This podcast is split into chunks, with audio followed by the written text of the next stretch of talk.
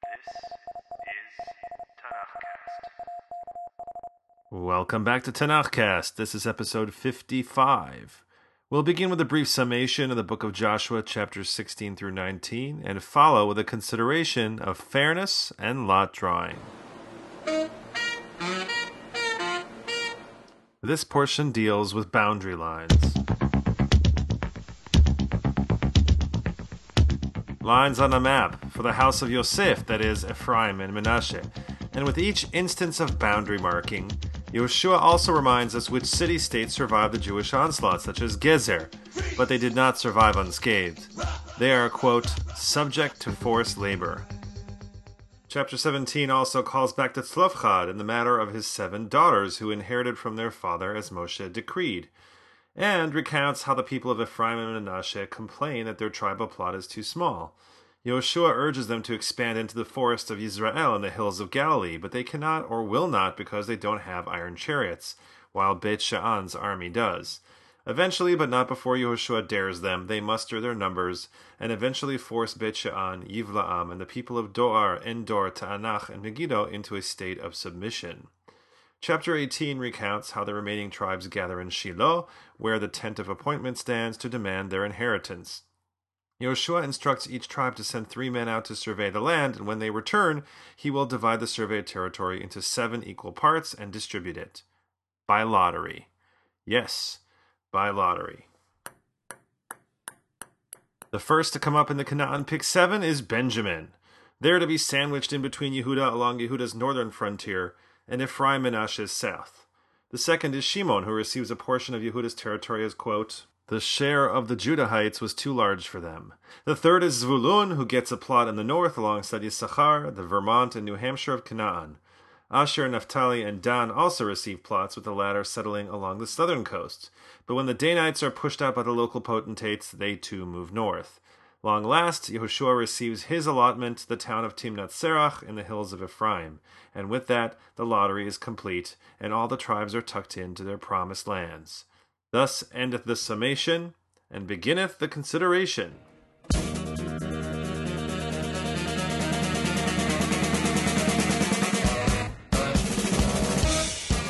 In episode twelve, you know, that one about Joseph,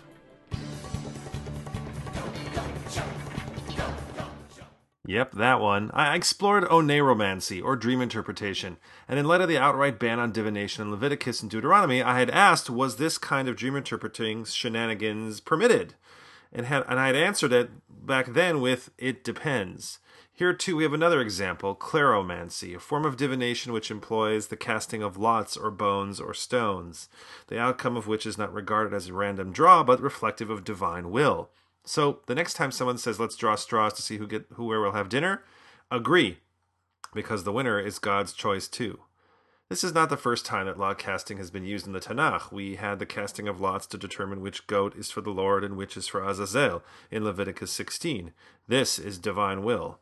Achan ben Carmi was exposed as the taker from the cherem by the casting of lots in Joshua chapter seven. This too is divine will. What's interesting to note is that in both cases, having the lot fall on you is not a good thing. But here in chapter nineteen, having the lot fall on you is like hitting the lotto six forty-nine. Or at least it's not like that Shirley Jackson short story, if you know what I mean.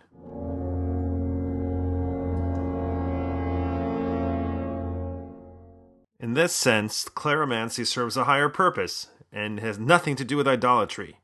The higher purpose is fairness. Assuming the lots were drawn without tampering, one could not possibly contest a purely random outcome.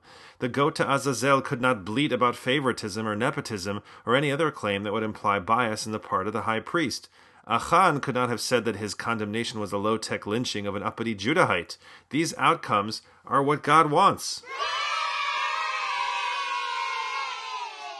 Indeed, one couldn't say that Zvulun landing a plot along the northern coast while Dan claimed the southern was unfair in any way. That's how the lot was drawn. It's for this reason that ancient Athenians entrusted their precious democracy to sortition, a variation of lot drawing. Aristotle wrote in his work Politics that, quote, it is accepted as democratic when public offices are allocated by lot, and as oligarchic when they are filled by election. Public offices were allocated by lot. Take that, Citizens United! Aristotle believed that since, quote, all are alike free, therefore they claim that all are free absolutely. The next is when the Democrats, on the grounds that they are all equal, claim equal participation in everything. And so, according to Aristotle, lot drawing is fair and just, and more importantly, resistant to the corrupting practices oligarchs would otherwise employ to grab power. Could you imagine how lot drawing would work in a continental democracy with universal suffrage? Considering how Canada's parliament is stacked these days, I don't think we could do any worse. And looking at the U S Congress's dysfunction, well, draw your own conclusion. In the case of Yeshua, cleromancy serves to apportion resources, that is, the unclaimed land of Canaan, which is to be shared out equally between seven tribes. And now I'm sure you're thinking, you mean the tribal inheritance will be determined by lottery? One hand goes in one hat while another goes into a second? That's it? That's right.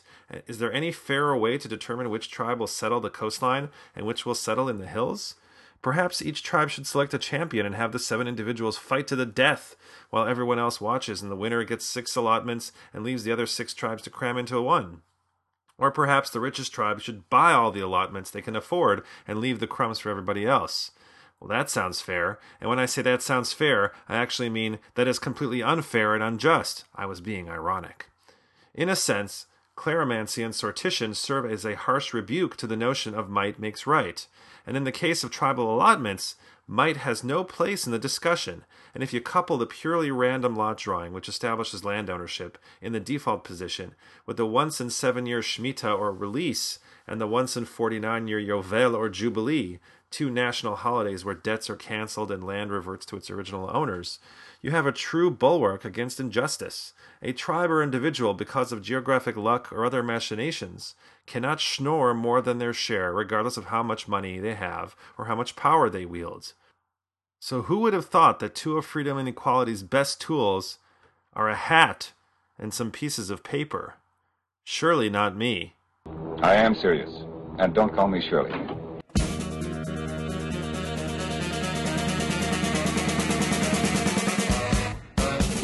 If you liked what you heard today, tell a friend, send them an email to say, hey, you should check out TanakhCast. Or you could do the social media thing and like TanakhCast at the show page on Facebook or Google plus. Or you could leave a kind word in the comments section at the next jew dot com. Or write a brief review at the iTunes store. Or find TanakhCast at Stitcher Smart Radio or SoundCloud and leave a kind word there. It's a small thing, really, but it will help me and help other people find TanakhCast. I thank you in advance for that. And encourage you to come on back and join us next week-ish for episode fifty-six, when we conclude the book of Joshua with chapters twenty through twenty-four.